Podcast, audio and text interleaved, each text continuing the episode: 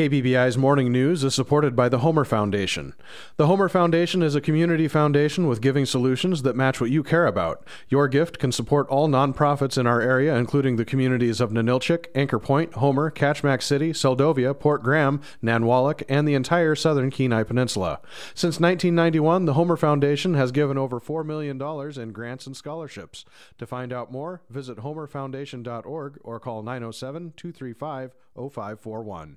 Good morning. This is KBBI Homer AM 890 and K201AO Seward 88.1 FM. Today is Friday, February 3rd. I'm Simon Lopez with this morning's news.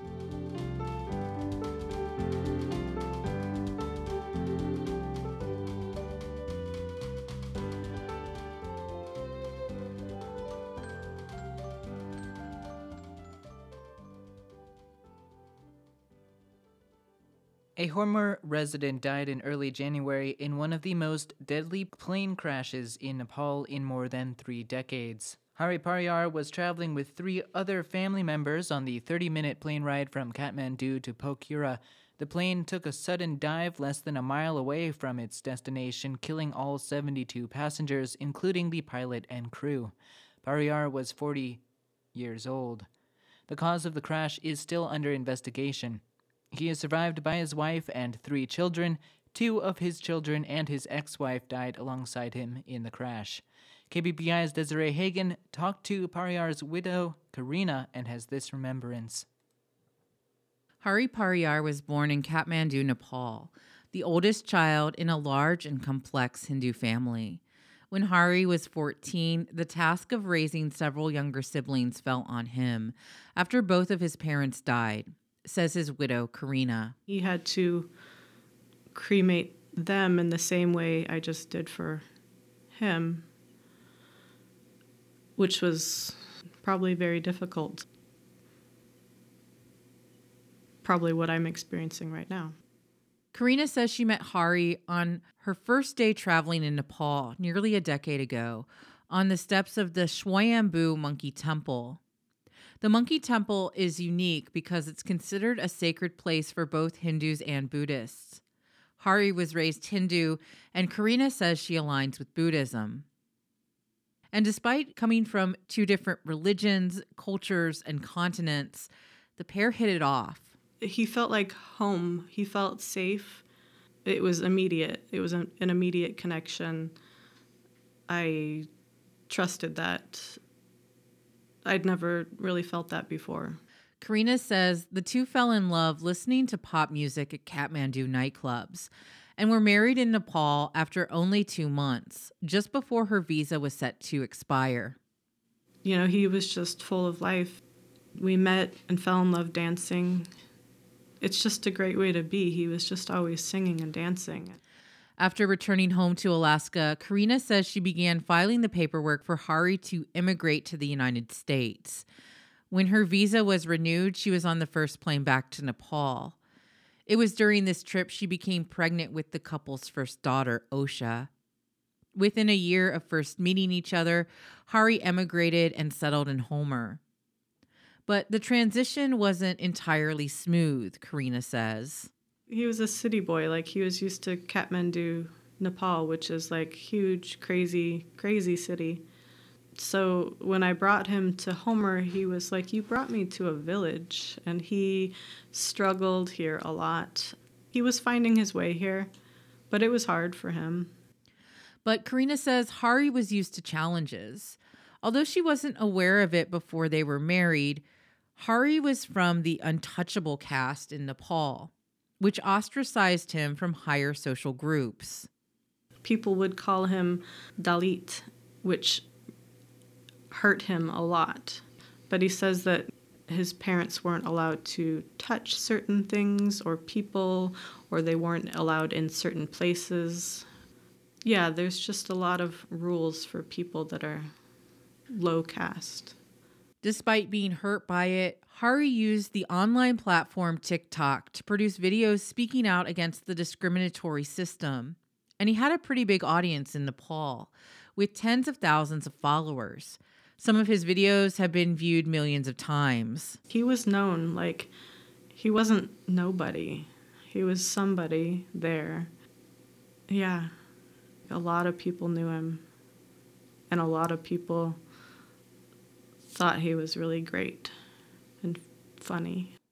One TikTok video features him with a giant grin in a dhaka topi, a traditional Nepalese hat, dancing beside a woodshed against a snowy Alaskan backdrop.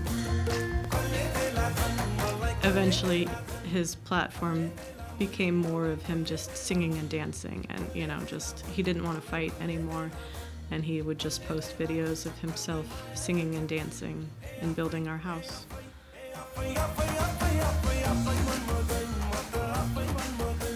Karina says in Homer, Hari was working odd jobs and gaining skills which he would then put to use building the home for the couple and their two young daughters. He would just, you know, offer himself up. He's like, hey, does anybody need help? And he was there. He would do it. It didn't matter what it was, he would do it. And he was really proud of himself at the skills he was developing. He really, he's really proud of the house he was building for us. Karina says she hopes that Hari will be remembered for his perseverance and tenacity. You know, he had a lot of struggle on his life. He didn't let that get him down. And he tried really hard, the best he could to be to be the best, you know, father and you know, he he was trying. And she says he was a great dancer. In Homer, I'm Desiree Hagen.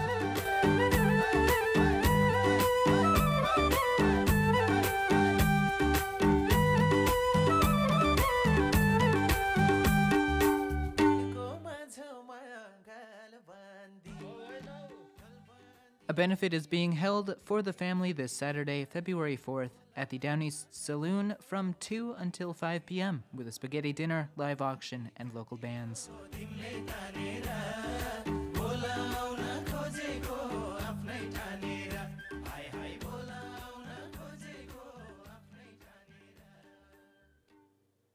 In other news, the Kenai Peninsula Borough is getting almost $1 million from the federal government to make a plan for safer transportation across the peninsula. The money comes from the bipartisan federal infrastructure bill and is part of a grant program called Safe Streets and Roads for All, the U.S. Department of Transportation announced yesterday. There are over 500 total projects being funded designed to prevent deaths and serious injuries on roadways. Robert Ruffner is the planning director for the Kenai Peninsula Borough. Under this administration, the federal administration, they um, rolled out a new initiative, and it has a goal of striving towards zero deaths, zero deaths associated with our transportation. He says the borough is already looking into creating a more comprehensive transportation safety plan when the grant opportunity arose last summer. Ruffner learned that boroughs with formal safety plans open themselves up to more federal highway funding. We went to all the municipalities in the borough and let them know if they didn't already that that this opportunity was out there and we all got together you know multiple times and developed a, a proposal to address all the criteria that the Federal Highways Department was looking for.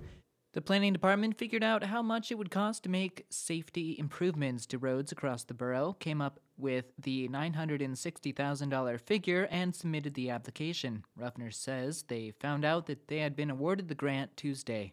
The Biden Harris administration is doling out more than $800 million nationally under this grant program, around 2.6 million of which is headed to Alaska.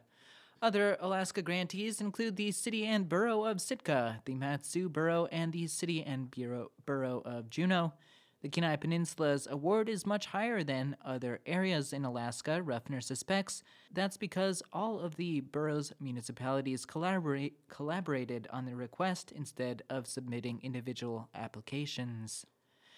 And that wraps up this morning's news for this Friday, February 3rd and this is KBBI Homer AM 890 and K201 AO Seward 88.1 FM.